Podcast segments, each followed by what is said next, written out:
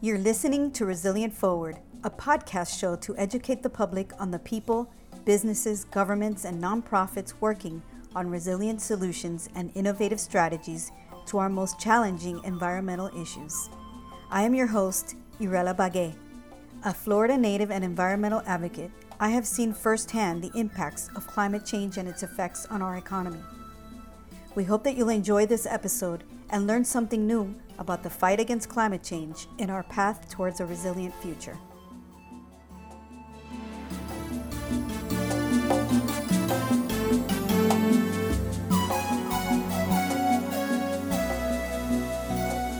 Well, thank you for joining us on Resilient Forward. We are currently focusing our communications to provide timely information to our listeners related to the COVID-19 crisis. And today we are so fortunate to have with us Florida State Senator Jose Javier Rodriguez, representing the 37th District, which includes Coral Gables, Pinecrest, Key Biscayne, and downtown Miami within Miami-Dade County. Senator, thank you so much for joining us, and I know you're a little limited with time, so we'll get right down to it. We've heard a lot about the awful situation that the unemployed is dealing with right now, and, you know, unable to file applications for unemployment benefits, and there's online issues, and there's a lack of adequate staffing. Can you share some information on what the state is doing to fix this issue? And really, when can these individuals expect to receive some relief? No, thank you. And for a long time, many of us have advocated improvements to our unemployment system, even independent of the current economic crisis. In the entire country, we have here in Florida the stingiest unemployment system and one of the worst actual application functions. And it was already in a bad state, and it's effectively crashed and overwhelmed right now. And it's not 100% because of the number of applications, but that's obviously the biggest part of it. We have been advocating, many of my colleagues and I, on a whole range of things.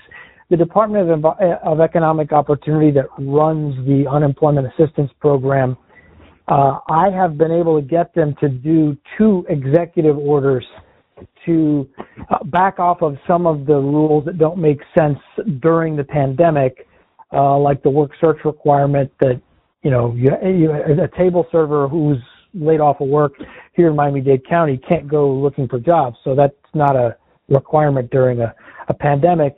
We have been really pushing them and trying to support them as they get the application system just to function.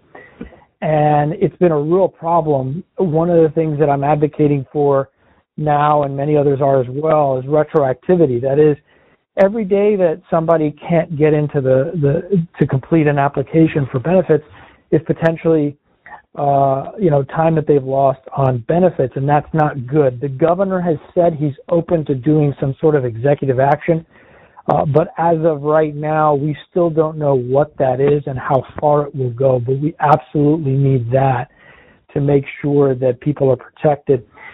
And I would just encourage people to be persistent, because until we have an executive order that allows some retroactivity, people just have to keep trying to get their application completed. There is now a paper application. I was not necessarily a fan of doing that, although for a lot of people it does help. For other people, it really doesn't help at all.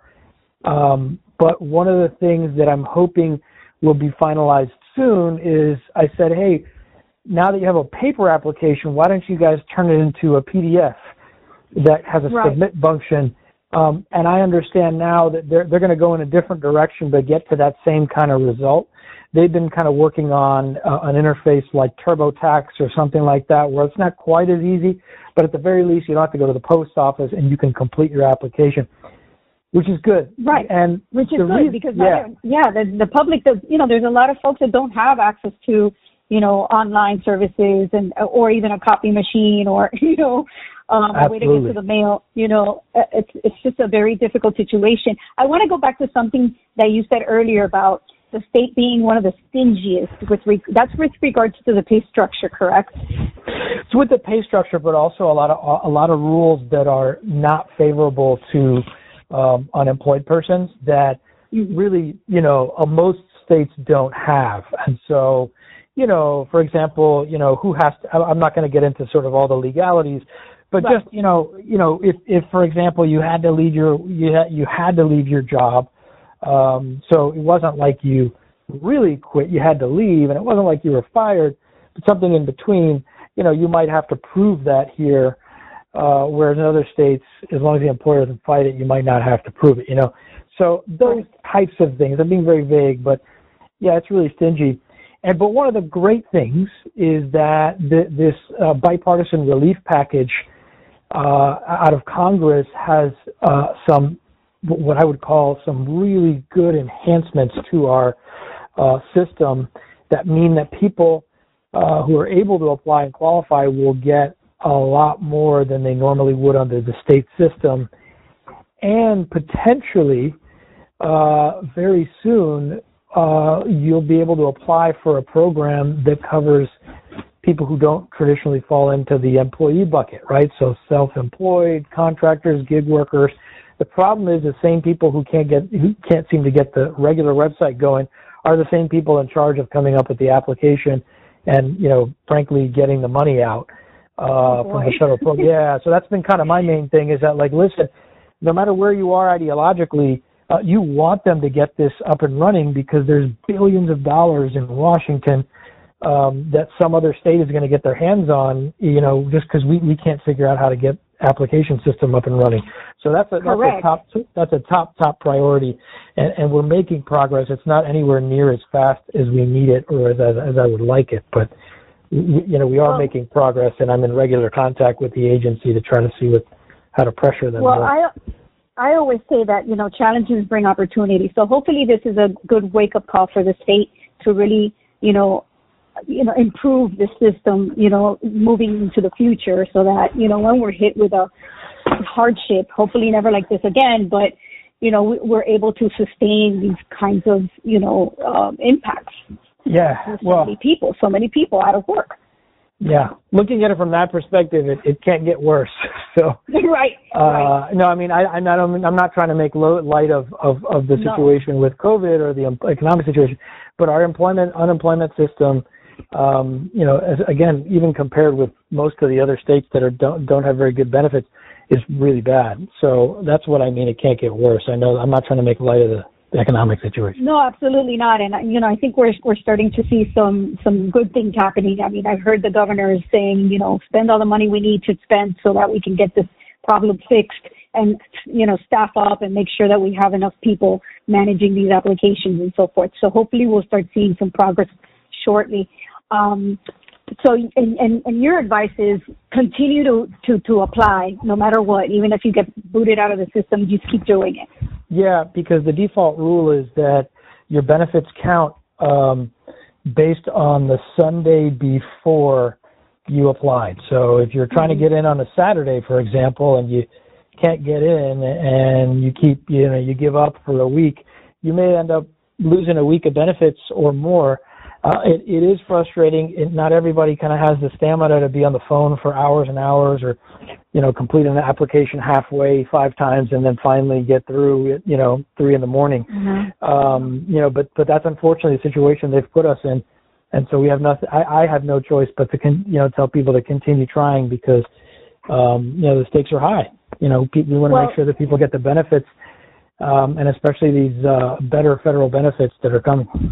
Yes, and thank you so much for at least waiving some of those restrictions that didn't seem to make sense during the current situation.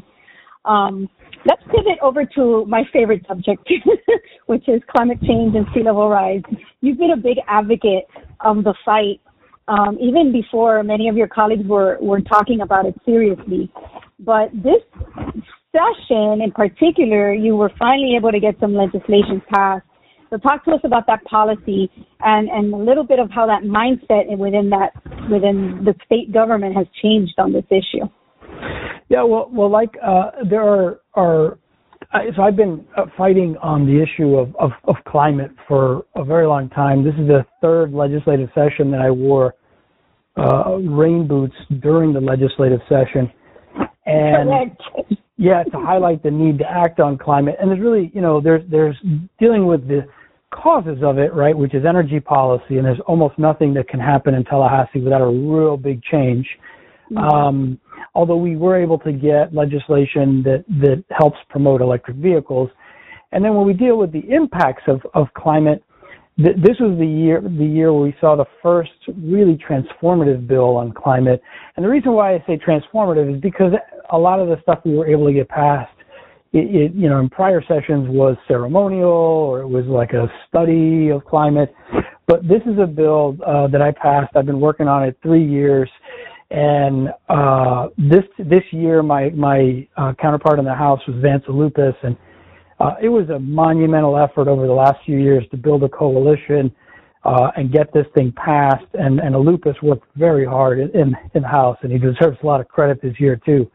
But the bill is very simple. It just says that when you're going to spend taxpayer dollars in the coastal zone, you need to plan for sea level rise and storm impacts. Very simple.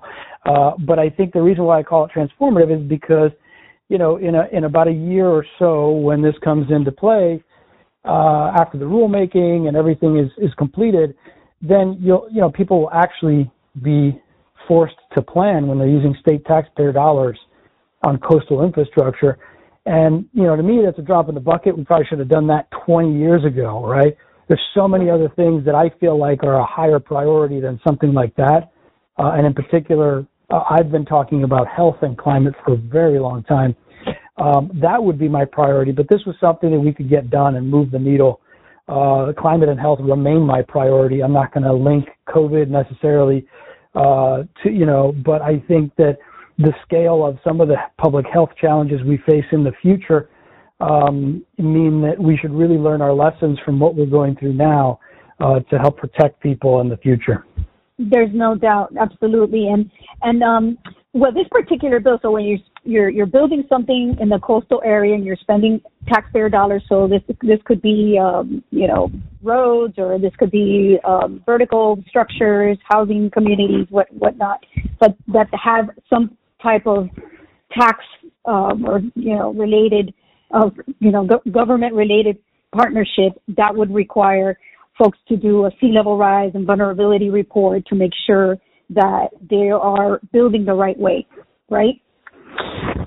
Yeah, that's exactly right. I mean, the idea is obviously it's not changing building codes or anything like that. Mm-hmm. Really, what it's doing is it's saying, the enforcement mechanism is really taxpayers, right? Because mm-hmm. if you're going to build something and you're not going to follow the recommendations to make sure that it's a wise investment for now, 20 years from now, 50 years from now, the taxpayers are going to want to know that, right? If you decide not to follow the recommendations for some reason, I can think of a lot of very good reasons why you might not.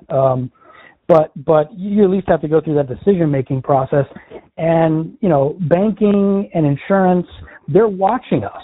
Our credit rating, bond rating, all kinds of things are going to impact constituents and people here in Florida if we don't start taking measures like this. So I think it makes sense from an economic standpoint as well as protecting us from climate. Thank you so much for your leadership and taking the time to talk to us today and all that you're doing for the community, and be safe and stay safe. Same to you. Thank you for everything you're doing. Jose Javier Rodriguez. Take care. Thank you, bye-bye. Senator. Bye-bye.